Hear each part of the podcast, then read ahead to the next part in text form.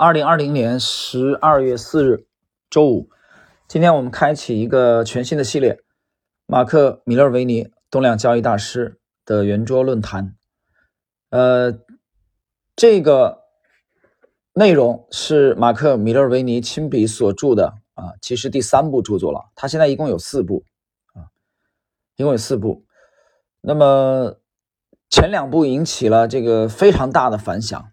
啊，前两部在国内的名字翻译的是《股票魔法师》，那么《股票魔法师》的一和二啊，引起了很大的反响。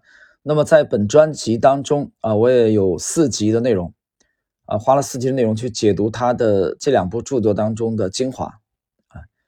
当然，那没有解读完啊，我们只解读了四集，后边找合适的机会我们再继续解读。那么今天这个系列呢，是他的第三部著作，其实。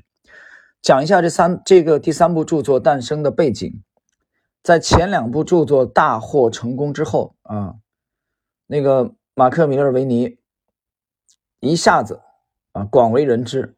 实际上，在之前的这个美国传奇的呃期货交易商和这个财经作家杰克·施瓦格的访谈录当中，《金融怪杰》当中对他就有访谈的。我在这个专辑当中啊，我们这个专辑当中之前啊，也就是今年的四季度啊，也有一个系列。呈现的就是那个访谈的解读，大家可以去听一下杰克施瓦格对马克米勒维尼的这个访谈。那么这个第三部诞生的背景啊，我讲了，由于他的第一部的大获成功，那么很多人注意到了啊，这位股票交易的怪杰，而且他是一个完全自我实现的，这个非常励志的啊一位交易冠军。所以呢，很多的读者给他来信啊，他收到了数千封的信件。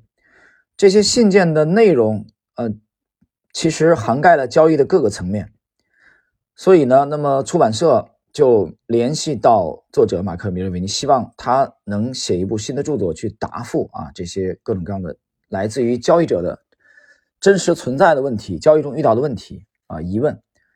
呃，由由于这些问题呢，在他的前两部著作《股票魔法师》啊，在海外的翻译的是《超级绩效》啊一和二。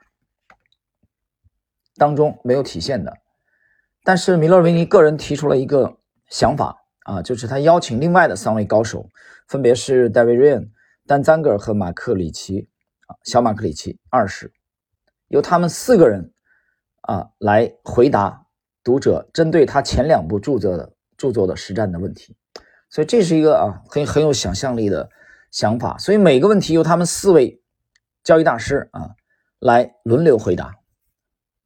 对同一个问题，你这样的话，从上千封的这个信件当中筛选出了大概一百三十个左右的问题啊，就构成了整个的这个马克·米勒维尼本人这个亲笔所著的第三部著作的内容。所以，我们今天呢，开由于是开篇的第一集啊，我们需要介绍一下这四位大师。首先，第一位就是这个著。这个著作的作者马克·米勒维尼，马克·米勒维尼，我们之前已经介绍了啊，他是这个《股票魔法师》一和二的作者。他的传奇经历在于短短的五年以内，他用这个几千美元的资本，让他的交易账户增长到了几百万美元。这期间，他的年度报酬率是百分之两百二，而且只有一个季度出现了亏损。他的总报酬率高达百分之。三万六千，而且他本人在一九九七年赢得了美国投资锦标赛的冠军。那么，第二位大师就是戴维·瑞恩。戴维·瑞恩的交易经历有长达有四十年以上啊。由于这个本书的出版啊，英文版，美国的这个原版是在一三年前后。戴维·瑞恩。截止到那里为止，戴维润的交易经历已经有了四，这个已经有了四十年，而马克·米诺维尼也有三十年的这个交易的这个经验。戴维润呢，他如果你听过我之前解读的威廉·奥内尔的系列啊，你对他不会陌生啊，包括国际九大投资基金经理访谈录当中也有戴维润的内容。那么他是威廉·奥内尔的学生，他也曾经去加盟奥内尔的公司，而且担任基金经理。戴维·润是一位顶尖的趋势投资的高手。他在1985年到1987年之间，连续三年赢得美国投资锦标赛的冠军。啊，我刚才介绍了，一九八一九九七年的冠军是马克·米勒维尼，但是戴维·润连续拿了三年，八五、八六、八七，牛吧？那么这三年他的总报酬率高达百分之一千三百七十九。第三位，丹·赞格，丹·赞格是一个股票网站的首席的这个技术的分析师。上个世纪九十年代末期，他在短短十八个月之内，将一个一万零七百七十五美金的账户增长到了一千八百万美元。他的报酬率呢？这样核算一下，他的报酬率高达惊人的啊，高达惊人的这个，我们看一下啊，这个这个数字，十六万。百分之十六万四千的超高报酬率。最后一位，马克里奇。马克里奇呢，他其实本人也受益于马克米勒尔维尼的这个教诲。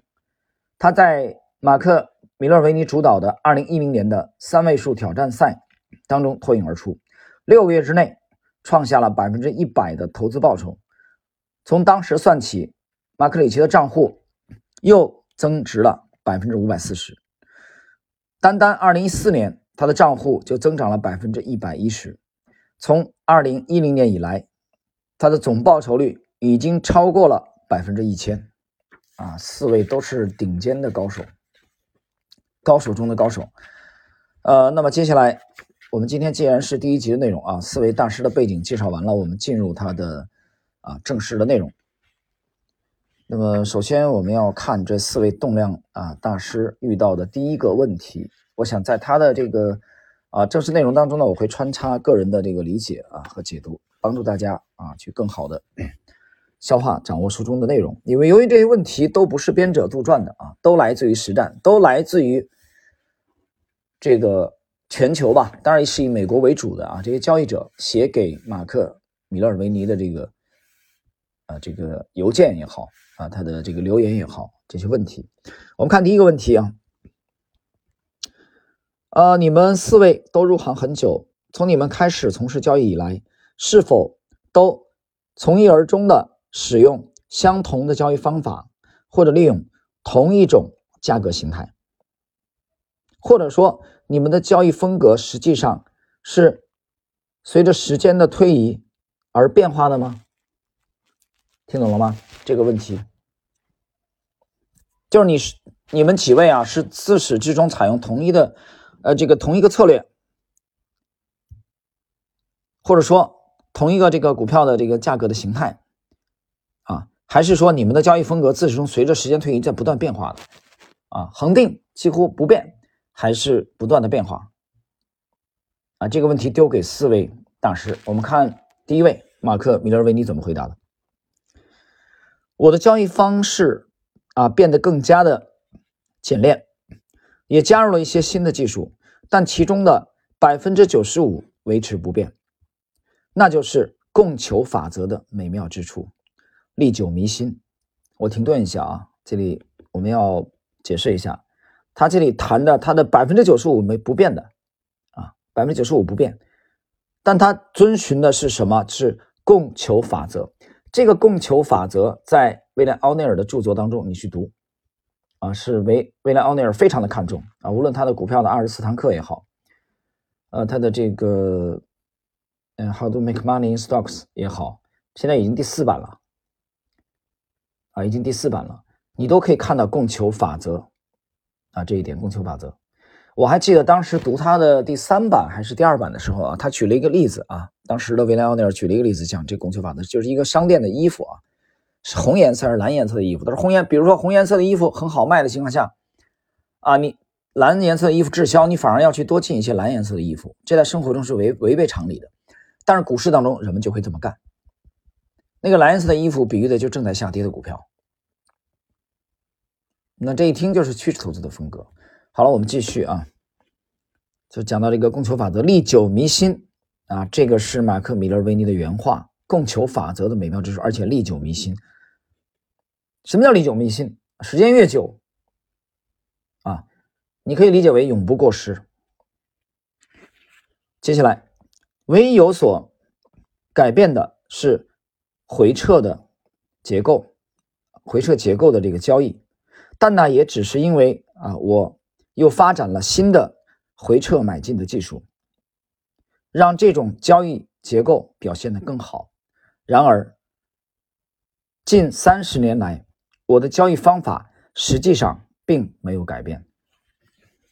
这是第一位啊，也是本书的这个作者马克·米勒维维尼回答这个问题，就是三十年来我的交易技术没变啊，基本上没变。你要说变的话，百分之九十五没变，变了百分之五。这百分之五变在哪里呢？这百分之五就变在啊，对回撤买进的啊这个微调上面了，回撤买进。这是米勒尔维尼的回答。我们看第二位啊，David Ryan。是的，我仍然在用相同的价格形态买进，就跟我刚入行的时候一样。我的交易风格经历了一些微调啊，微调。我还是来做突破型的交易，但现在我也针对强势股在价格回撤的时候买进。刚开始交易的时候。我只做突破买进，现在有很多股票，往往在突破之后，他们会出现回撤，然后再创新高。我们来看一下，解读一下戴维瑞恩的这个回答啊，他的他的这个答复。这个答复里边，首先第一层要点，他讲了我的交易风格经历了一些微调。那么这个微调让我想起来第一位。回答问题的马克·米勒维尼讲的是百分之九十五不变啊，是一样的。你变的话，就是变了百分之五。而且开篇戴维润就讲，我仍然在用相同的价格形态买进。就这个仍然已经是过去了四十年了，跟他刚入行的时候一样。我四十年前我入行是用的那个形态，现在还在用，听懂了吗？啊，这第第一句话，第二句话做了微调。第三，我还是在做突破型的交易，我现在还是在做突破。但现在就微调调在哪儿呢？现在我加进去了一个啊，做回撤，在强势股的回撤的时候买进。而在我早年刚入行的时候，我单做是什么突破？你突破了我才做啊，不突破我不交易。当然你做错了怎么办？止损。关于这部分内容，大家可以去参考《国际九大投资基金经理访谈录》啊当中那个杰克施瓦格访谈，我在这个专辑当中有解读的，你可以这个搜索一下啊。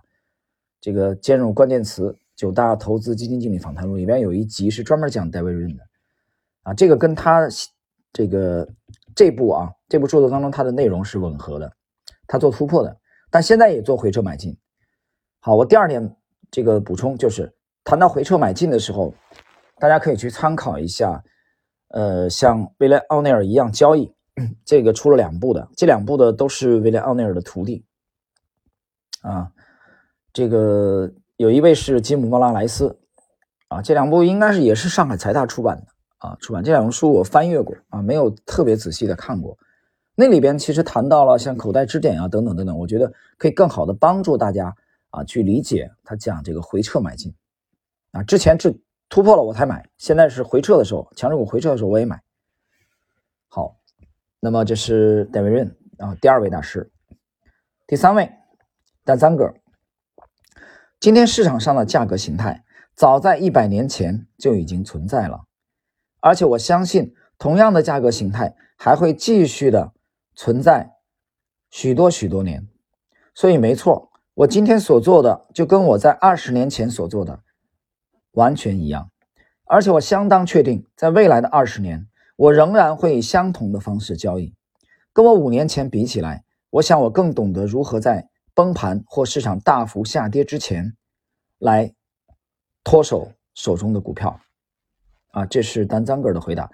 丹赞格尔的回答听起来有这么多内容，其实概括起来就是两点：第一，历史不断重演，我我玩的东西，我做的这个股票的价格的形态，跟我二十年前用的一模一样，没有任何改变。啊，第一位讲。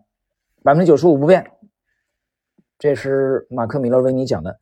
戴维润也是不变，大部分不变啊，做了微调。但张哥直接说不变，完全一样啊，百分之百不变。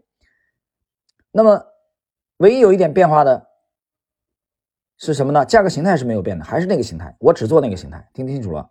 那么变化的是什么？就是变化的是在股市崩盘或者大幅度下跌之前，它更警醒、更敏锐的会脱手手中的股票。这是第三位，我们看第四位。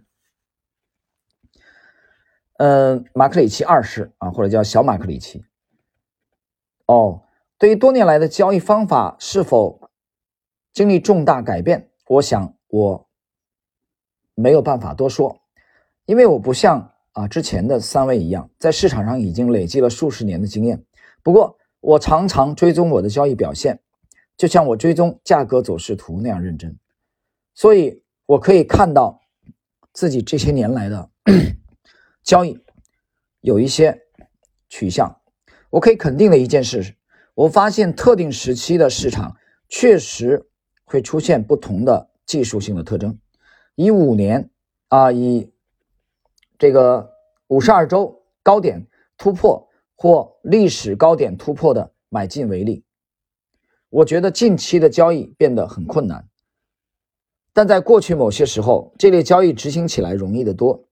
部分原因显然跟我们目前所处的市场环境、循环阶段有关。有时候突破型、突破形态啊，既明显又直接；有的时候则倾向于失败。啊，我们这里必须要解释啊，因为马克里奇讲的里边涉及到两个重要的概念啊。我想这也是我们这个系列的价值所在啊，因为其实在我之前，呃，在喜马我。我前一段注意到了啊，至少有两位，啊，两位已经解读过了啊，这个系列啊，一位是杭州的比约克啊，他现在也是我的朋友，啊，当然他也是我的听友，他解读的还是非常精彩，大家可以啊去听一下啊。还有一位是是叫什么两个字的，嗯，好像是一个什么名字我记不清楚了，好像是也是一个是一个华人，但不是中国籍的啊。但是我觉得，那么各各有各的解读。啊，作为我的解读，对第四位大师的解读，那么大家要注意，马克里奇的回答里边，他谈到两个重要的概念，这两个概念是威廉奥内尔的体系当中的其实很重要的一点，就是做突破的人很关注的。第一个谈到了就是五十二周高点，其实就是五十二周新高。五十二周新高在美股交易大师当中常用的，其实对于我们来说就是一年的新高啊，一年有五十二个星期。第二，他讲了历史高点，历史高点就是历史新高啊！你突破历史高点的这做法，做的历史新高突破，听懂了吗？那么就是做年一年的新高，五十二周新高的突破，或者做这个年内新高的突破，就是历史新高的突破。那么马克里奇二世讲的意思是，近期的交易变得很困难啊！就这本书出版的当时的这个背景。就是他也谈到了这个，我个人的理解就是跟市场的阶段啊，他也谈到跟市场的阶所处阶段不同一样的。比如你牛市的时候，你做这个市场环境大势向上的时候，你做年内新高也好，历史新高好，都很顺手，你失败的概率比较低。但你到了熊市以后，在熊市当中或者震荡市当中，那么五十二周新高就是年内新高或者历史新高，失败的啊，失败的次数会增加。听清楚了吗？所以这这跟当时大势的环境啊，你不要脱离大势来谈这个问题啊。所以我想这样解读的话，很多朋友应该能听得很清楚了。好了，时间关系，我们今天开篇的第一讲啊，介绍了四位大师的背景和第一个问题啊，第一个问题。那么，那么随后啊，我们将继续这个系列。今天我们内容就到这里。